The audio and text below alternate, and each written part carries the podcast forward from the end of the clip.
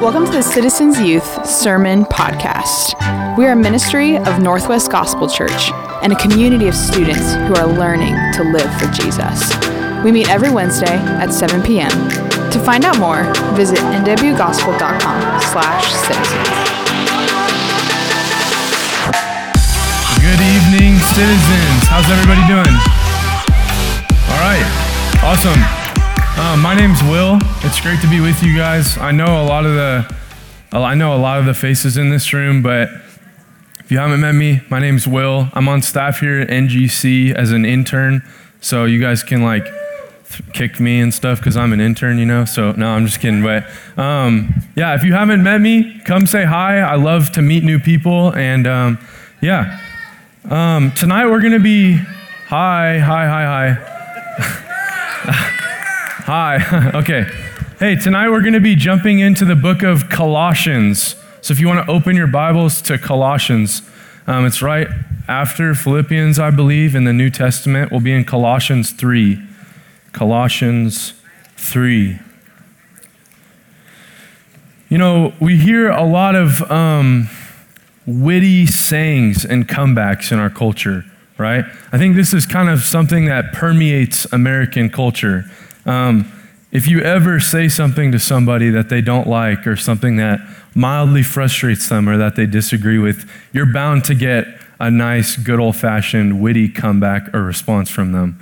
Um, such would include, You're all bark and no bite. We heard that one? No, okay. People will say, It's been the bane of my existence. That would be Clark College and getting my AA for me. People will say, You're a backseat driver, right? When someone's telling them how to drive the car. Or if something costs a lot, they'll say, Man, this cost me an arm and a leg. Or, or you might have heard this from somebody before. They'll go, You're barking up the wrong tree, right? You're barking up the wrong tree. And a lot of these slogans or these things, they're kind of like things that you'd hear old heads say. Like if you're walking down the aisle in Costco and you like tap somebody's cart, he's like, you're barking up the wrong tree there, Buster. You know, like, you got to watch out for those sorts of people. But uh, as my sermon is titled, um, there's a saying that's been floating around forever, and it's, it goes like this Practice what you preach. Maybe some of us have heard that. Practice what you preach. Um, when I would grow up and play basketball, um, a lot of my teammates would always have opinions about what they sh- thought I should do to do a drill correctly. And I'm sure some of you have experienced that with sports. But if you notice, a lot of the times when someone gives you instruction on how to do something, then like five seconds later, if you watch them do it, they're, they're doing the exact same thing you did it, or they're doing something wrong too. And it's in those instances where we go, come on, man, practice what you preach, right? You just told me to do this, and now you're doing a complete opposite thing. Or here's another example politicians, right? Some of the middle schoolers in here didn't think they were going to be getting a government lesson tonight, but about every four years, we have a president who runs for office. And every time the person who gets elected, I'm not talking about parties, I'm not talking about anything like that, but every time someone gets elected, when they've come up, they've promised the entire time, they've said, We're going to lower gas prices, we're going to lower food costs, we're going to make this one way rail station going across the country. They have this list of promises. And then they get into office, and for four years, Americans are left going, Man, practice what you preach, right? You promised us all this stuff, and now you're not fulfilling it. As me as a preacher, right? If I was to talk up here and then you see me in public doing something completely different, you go, hey, preacher, like, practice what you're telling us to do, right? Practice what you preach. And tonight, as we jump into Paul's letter to the Colossians here, he's going to be reminding this church um, to basically continue to practice what they preach, right? Or, in other words, continue to do what you proclaim, to not be and not live as the world, but in their new identity as Christians and Christ followers. So, as we're jumping into this book called Colossians, um, what is Colossians, this random book? Um, I'm glad you asked. Maybe you didn't, but I'm going to tell you. Uh, this book in the New Testament is one written after Jesus has died, after the initial start of the church in Acts chapter 2, um, and before the death of many apostles. Um, Paul writes this letter to the church in Colossae, which is located in the Middle East, so on the other side of the globe. Um, it's in modern day Turkey. And Paul never actually went to this place called Colossians, this place he's writing this letter to, but he's heard about their church from his friends. And so Paul is writing to them, and he, I don't want you to picture Paul coming at it like, you guys are terrible. Like, what are we doing here? Um, Paul is actually writing to this church in large part telling them, hey, you're doing a great job. Um, my buddy and I, there's this video, this Instagram reel floating around on, online that's like, if the Apostle Paul were around today, the church in America would be receiving a letter. And I, I, I, I thought about that the other week and I was like, uh, yeah, like Paul wrote to churches who are doing good and to churches who are doing bad. So that's kind of an obvious. But the Colossians were one who popped into my head going, well, that's actually a church that was doing pretty well, right? So Paul's intention with writing to these people is to say, you're doing good, but continue because there's people who want to throw you off from what you're doing. Paul says in countless letters in this, at times in this letter, um, he says, continue, walk, remain steadfast in Christ. And so, like I said, we're going to be in Colossians chapter 3, and we're going to see Paul's reminder to them to practice what you preach. Go ahead and look in your Bibles. We're going to read the first four verses here. If then you have been raised with Christ, seek the things that are above, where Christ is, seated at the right hand of God. Set your minds on things that are above, not on things that are on earth. For you have died, and your life is hidden with Christ in God. When Christ, who is your life, appears, then you also will appear with him in glory. The main thing I want to tell you guys tonight, if I had one idea to communicate, one thing for you to leave with is this. If you're in Christ, live like it. If you're in Christ, live like it. If you identify as a Christian, if you identify as somebody who believes the Bible, who follows Jesus and what he teaches, then live like you believe. The reality for someone who believes and what we see in our text ultimately is a new life. Um, this is a new way of living, a new way of speaking, a new way of thinking, a new way of being. This is new life in Christ. That's our first point tonight. Look what Paul says in our passage again, verses 1. If then you have been raised with Christ, seek the things that are above, where Christ is, seated at the right hand of God. Set your minds on things that are above, not on things that are on earth. This is what we're seeing here is what I would call an if then conditional reality. Paul's, Paul's offering a conditional statement here. He says, If you've been raised with Christ, if that's true, seek the things that are above. Paul's saying, if the reality is that you've been united with Christ, if you've been raised to new life, Paul's saying, seek the things that are above.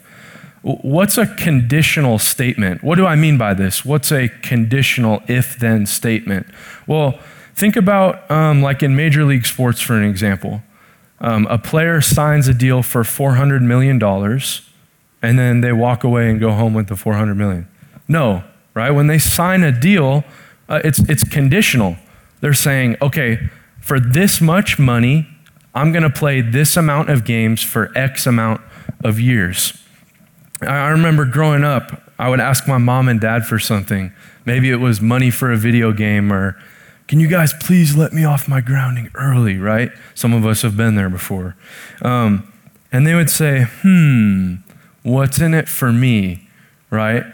If you want to be let off of punishment or for this, then we're going to need something in exchange.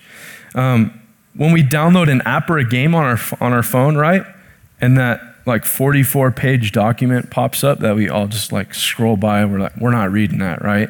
What the people are saying is that you can use this app, but you have to abide by our terms if you do. Um, and in a way, Paul is giving a conditional clause here, right? He's saying, if this is the case, then here's how you should live. Look at verse 2 again. He says, If you've been raised with Christ, set your minds on the things that are above, not on the things that are on earth. There's a group in the Christian sphere, I say that with quotation marks, who um, they say, regardless of your identity, regardless of whether or not you profess to be a Christian or not, they say, you can kind of just live how you want, right? They'll say, well, you know, in order to reach the world, you got to become like the world, right? They'll say, well, you can be a Christian, but you don't have to walk any differently. In fact, you should just be loving and just sit here in your box and never tell anybody about Jesus and never change the way you live. Um, there's plenty of false teachers and people on Instagram and social platforms, for example, and, and they'll talk about, like, regarding cursing, they'll say, well, I just don't feel convicted about that, right? Many, many, many Christian pastors and influencers, they dress inappropriately and they live just like the world. I want to make this clear tonight. We, as, as Christians, we can't separate righteous living and holy life from the Christian life. Yes, this is true that where sin abounds, grace abounds all the more, and that Christ's blood has washed away our sin. But to echo Paul in Romans 6, he says, should we keep on doing that because we have grace? And he says, by no means. He says, may it never be that we should continue to sin, continue to live like the world now that we have grace. Uh, it, it would be an oxymoron for a Christian to continue to just live however they wanted with no feelings of um, recompense or wanting to turn away, right? Uh, that's like a, a giant shrimp, if you guys have heard about that in your elective classes of English. But look at verse 3, what Paul says For you have died, and your life is hidden with Christ in God. Those in Christ have died to their past life, to their former way of living, right? The way that Ephesians 2 puts it, it says that you were dead in your sin and trespass, but God has made us alive again. The good news is that now, for those who put their hope and their trust in Jesus and believe in Him as the one who saves, their life is held by Christ, hidden in God. Guys, we have a future with Christ. We have a future with Christ.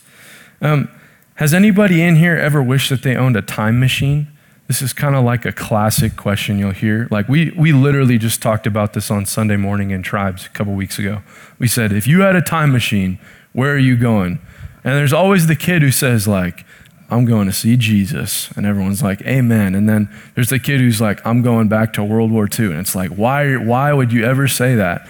But I digress. Um, sometimes we have this like time machine and we wish that we had this to see the future, right? We said, man, it would be nice if I could know what's going to happen.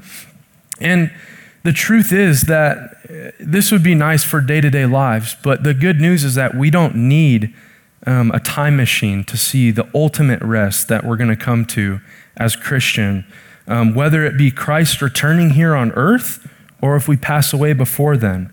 Verse 4 says this When Christ, who is your life, appears, then you also will appear with him in glory. This is a really good promise and a good reality for us. Our text says that when Christ appears, we will be with him forever in glory. That means in perfection, in the presence of our Lord. Guys, we have a future, we have hope. I mentioned earlier we were once dead in our sins, right? But the Lord was gracious enough to save us to draw us into himself, to rescue us into relationship with him for eternity. We had nothing in ourselves, but God in his grace has saved us. So no longer do we live hopeless lives without purpose, suffering and toiling, right? We have a hope, we have a future, we have a reason to live and it's for Christ and to be with Christ for eternity. And we have Him to help us do that and His Holy Spirit too. I just want to say this tonight.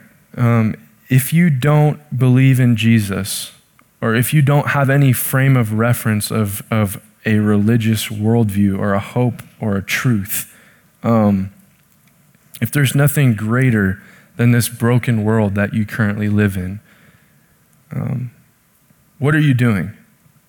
Okay, and I ask that in a very loving way, but where's your purpose?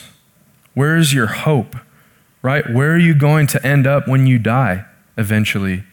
Right? The longest that our life is going to go is about 120 years. Okay, our time here on earth in our flesh, on our flesh is short. But the message of the gospel, the good news that Christ has reconciled us, what do I mean by that? That means that Christ has made us right on account of his own payment for our sins by dying on the cross and raising to life after three days. That's our hope and our purpose, right? This is available to all who believe this message. But what it also means and what it demands is a response, okay?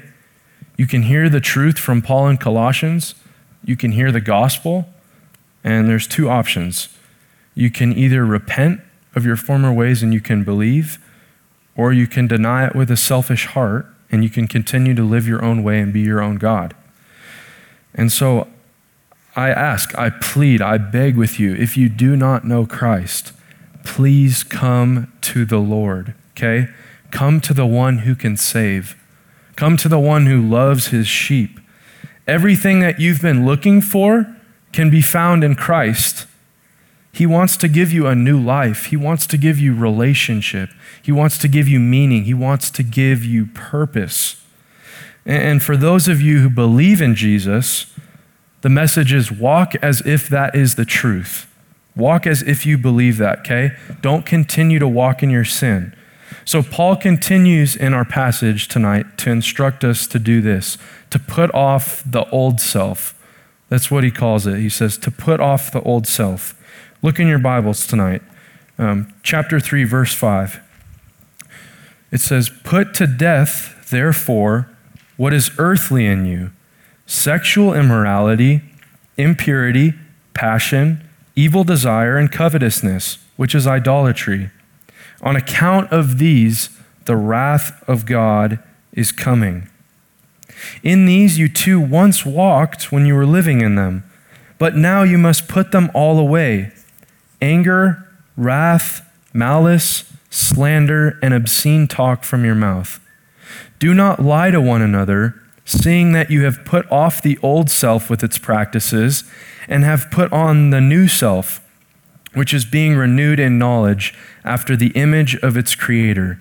Here there is not Greek and Jew, circumcised and uncircumcised, barbarian, Scythian, slave, free, but Christ is all and in all.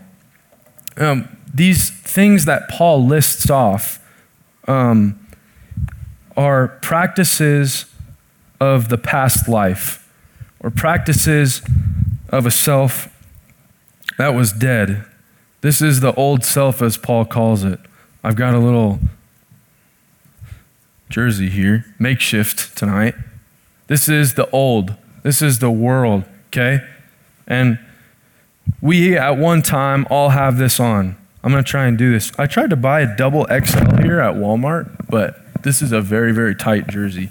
Um, these are the practices of the past life, okay? To name a few sin, anger, lying, impurity, sexual immorality, evil. It's kind of hard to read upside down, I'm finding out as I'm on stage here. But this is kind of the list that Paul writes off, starts off in the passage writing sexual immorality, impurity, passion, evil desire, covetousness, which he calls idolatry. And that's pretty interesting. Paul calls these things idolatry these sins that we commit that are offensive to God. Um, he calls these idolatry. He says, You are elevating these to a position above the Lord. That's what he says. Uh, these things are like little g gods to us who falsely rule and reign in our lives. And those of you who are, are in this room living in these things, not once or twice or so often, But if you're living a life that's walking in these sexual sins that Paul points out, it might be porn, I mean, it might be sin with a boyfriend or girlfriend, maybe it's at parties, or maybe you do things in the dark, in private. I just want to ask, how do you feel when you do those things? Right? Because sin, often it feels awesome in the moment. But when we get home or when we're by ourselves with our own thoughts, do we feel good and joyful and full of life, ready to go attack the day and preach the gospel and feel on fire for Jesus? Or when we're continuing to walk in these things, do they weigh us down, right? Is it like slavery that binds us? Um, do we feel shameful and hurt and lost and without meaning? I, know that pain well, guys. I don't sit up, I don't stand up here and, and say, uh, this, this is what you got to do, and, and I, I never struggle with this stuff, so that's what you need to do. Like, I'm right there with you. Okay, this stuff is hard. This is why it's, it's, it's called a struggle, right? And, and if you were to ask any of your leaders in this building, I'm sure they've struggled with sexual sin as well. And I, I'm here to tell you with as much love in my heart as I can hold, and that what Paul says in verse 6, he says, On account of these, the wrath of God is coming. Okay? It would be unloving for me to stand up here and say, Keep doing what you're doing. You're doing awesome, okay? There will be judgment for sin, there will be judgment for sinners for people who are walking in a current state of habitual sin, you need to repent. You need to turn back. Come to Christ. Look at verses um, 7 through 10 with me tonight. He says, In these you too once walked when you were living in them, but now you must put them all away anger, wrath, malice, slander, and obscene talk from your mouth do not lie to one another, seeing that you have put off the old self with its practices and have put on the new self, which is being renewed in knowledge after the image of its creator. So, Paul here lists a few more ways that um, we, we once lived in our old life, right? He says anger, wrath, malice, slander. Um, he doesn't say just put some of these away, right? Paul says, put all of it away. Okay, I get the picture when I was reading through this of when I used to clean my room as a kid. I keep my room fairly clean now, but sometimes it gets a little messy. But when my parents would ask me to clean my room, if I had something to go do, I would kind of just chuck everything away, right?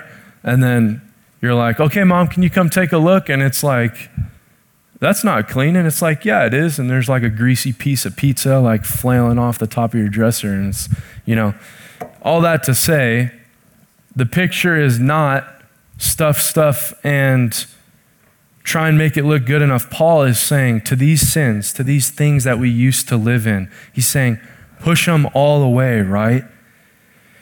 He's saying to the old self, the old way before Christ, strive to put them to death. That's the, that's the language he uses. It doesn't get any clearer than that, right? Dead is dead. But what he says is that in these two, these, these former things, that's how you once walked. The way that he puts it in Corinthians, he says, As such were some of you before Christ. So Paul says that these things once marked us, right? But he's saying, Put these things to death, these things of the past life. Take them off, put them to death, get them out of here. Sorry for whoever's mic stand that is. Um, again, this is conditional, meaning that Paul's, Paul's statements here rely on, on the fact that we're in Christ. And so, not only are we in Christ, not only do we have a future with Christ, but on earth, right now, we have renewal with Christ. Look at verse 10. He says, regarding the old self and its practices, and have put on the new self, which is being renewed in knowledge after the image of its creator. Here there is not Greek and Jew, circumcised and uncircumcised, barbarian, Scythian, slave, free, but Christ is all and in all. Paul's saying that to those who are, are in Christ, that they're being renewed, uh, they're being made full, they're being restored. And so, what's this in our passage about uh, barbarians and slaves and whatnot? Uh, it's not talking about Clash Royale, it's not talking about the 1800s. I wanted to read this quote. This is from Matthew Henry. I thought this was really good in explaining this. He says, Christ came down to take all partition walls that all might stand on the same level before God, both in duty and privilege. And for this reason, because Christ is all in all. Christ is a Christian's all, his only Lord and Savior, and his hope and happiness. And to those who are sanctified, one as well as another, and whatever they are in other respects, he is all in all, the Alpha and Omega, the beginning and the end. He is all things to them. If you're looking for, for purpose, if you're looking for something to satisfy you tonight, let me just be clear you're not going to find it in the world. You can only find full satisfaction, true joy, comfort, and peace in Christ. Look to Christ.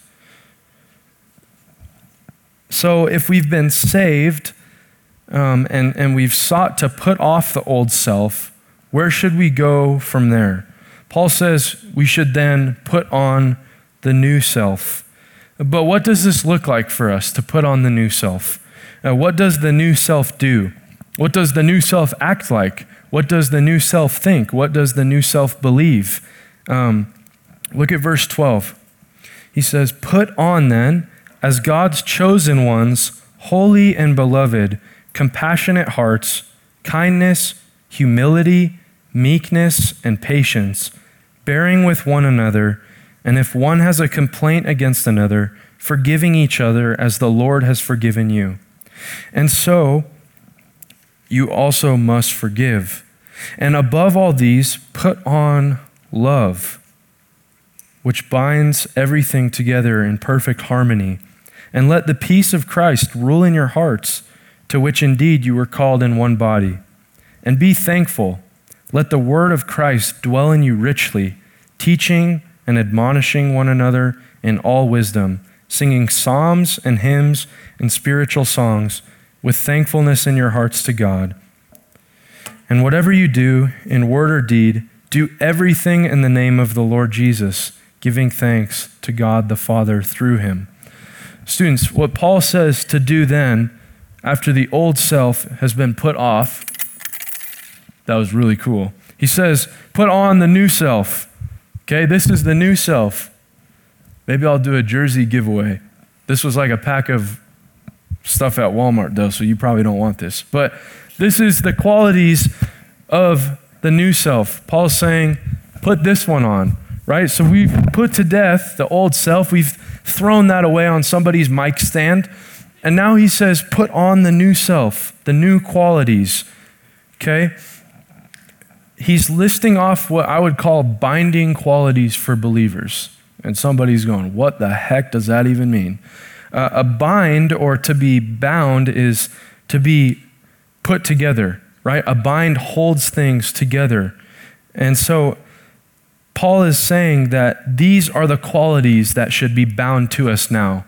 No longer do these things, sexual immorality, um, malice, anger, envy, strife, those things don't define us as Christians. The defining qualities and what we should seek after are these new things. Paul says in verse 12, Put on then as God's chosen ones, holy and beloved and I, I just need to stop here for a second. I want to say this your identity is not in this world, okay? Your identity is not in the clothes you wear. Your identity is not in the possessions you have. Your identity is not how well you perform in sports at school. Your identity is not what people think about you or how much popularity you have. Your identity is in Christ and what he says about you. And what God says through Paul in this letter is that if you have been saved, you are holy and beloved, meaning God loved you. The scripture says that before the, before the mountains were brought forth, before time ever existed, the Lord loved us first. And so he says, with that in mind, put these things on, bind them to you, these things that are of the new self.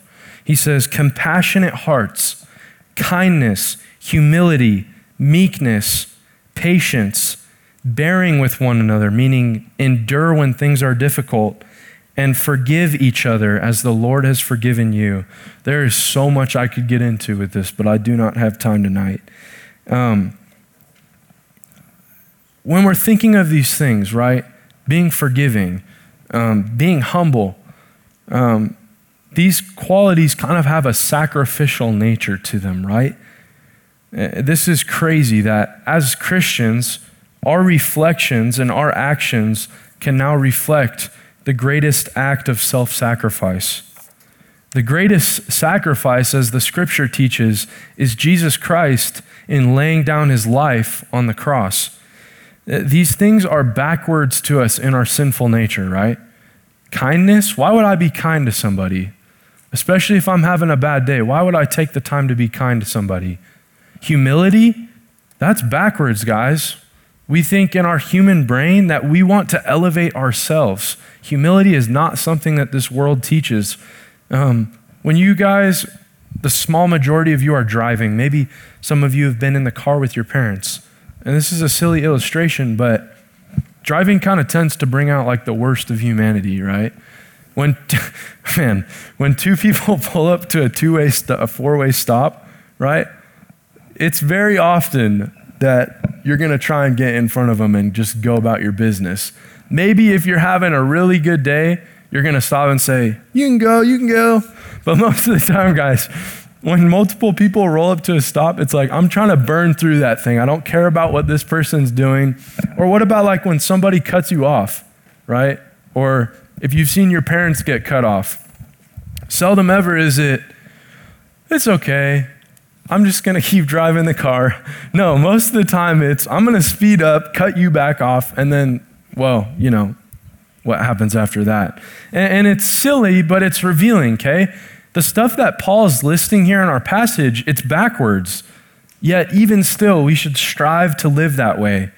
And the reason that we can do this, guys, is because Christ has gone before us and he's, he's sent us his Holy Spirit as believers to help us in these things. And so that's very helpful, I guess, but what are some practical things that we can do to continue to transform into this new self, to help us to put this on? I was thinking through this last way to summarize these last few verses we had, and my buddy Eddie said something pretty good. He said, As Christians, we go from knowledge to response. Okay, we go from knowledge to response. Look at verse 15 in our passage. Verse 15, Paul says, And let the peace of Christ rule in your hearts, to which indeed you were called in one body. And be thankful. Let the word of Christ dwell in you richly, teaching and admonishing one another in all wisdom, singing psalms and hymns and spiritual songs with thanksgiving thankfulness in your hearts to God. And whatever you do, in word or deed, do everything in the name of the Lord Jesus, giving thanks to God the Father through him. So Paul says to let the peace of Christ rule in your hearts. Um, let the truth of Christ and the truth about who Christ is be the king on your heart right? I talked a moment ago about how these old things no longer define you. They're no longer the king in your life, right? Christ is the king in the believer's life. And so, with that, Paul says, let that peace, that reality, be the peace that remains in your heart. Paul also says, let the word of Christ dwell in you. I got a little life hack, as it is, um, you could call it. The, the, the basis to sanctification, if you're wondering how you can grow as a Christian, is the Bible, okay? There's no two ways about it, okay? The Bible is the basis of sanctification. And what Paul says is let that dwell in you richly, guys. Be meditating on Scripture, okay? That's to change and form and shape your life. I'm not saying that you got to be a, a, a monk about it and go read for four hours a day, but meditate on the Scripture as you go about your day. Think about what Jesus says, okay? That is the way by which we grow. Um, the other thing is that this new self can't survive apart from community. Okay, that's why what we do here on a Wednesday night, on a Sunday morning is so important. These things that Paul are talking about, he's saying, let the peace of Christ rule in your hearts. He's speaking to the church, right? He's telling these people to gather together, to sing songs and hymns and remind one another of why they're fighting for what they're doing. Paul finishes here by saying, Whatever you do, whether in word or deed, do everything in the name of the Lord Jesus. Here's the reality those who are raised with Christ will walk in newness of life, okay? If you're in Christ, live like it. And, you know, we have fun with Jersey night here, but the reality is that there's two teams that you can play for, okay? This is kind of where our fun kind of applies here. There's two teams that you can play for. You could play on the team of death and sin and shame and destruction. And that ultimately, guys, one day was going to be defeated and when Christ returns. Or you could play on the team. This is not my team, this is Jesus' team, but it's the team I play for of of God, of Jesus, okay? You can't be you can't be foot dipped in the water here, right? You can't be kind of on one team, kind of on another team. No. There's two teams that you can play for. Okay? So if you're in Christ, live like it. I'm going to invite the band up as I pray here, and we're going to go into a time of response with singing another song of worship. So, would you bow your heads and pray with me? God, we're so thankful um, to get to come together and to hear your word. Lord, I, I pray for this youth in front of me. Jesus, hold them close. Remind them that if they're in Christ, regardless of the, what the world says, regardless of what the pressures are with your friends or how to act, if we're in Christ, we must live like it. I pray that um, there would be a, a, fire in their hearts for the Word of God, um, that they would be encouraged in community by one another, um, that you would uh, provide them mentors, provide them people, uh, provide them parents, God, um, that would love and cherish them and nourish them well, God.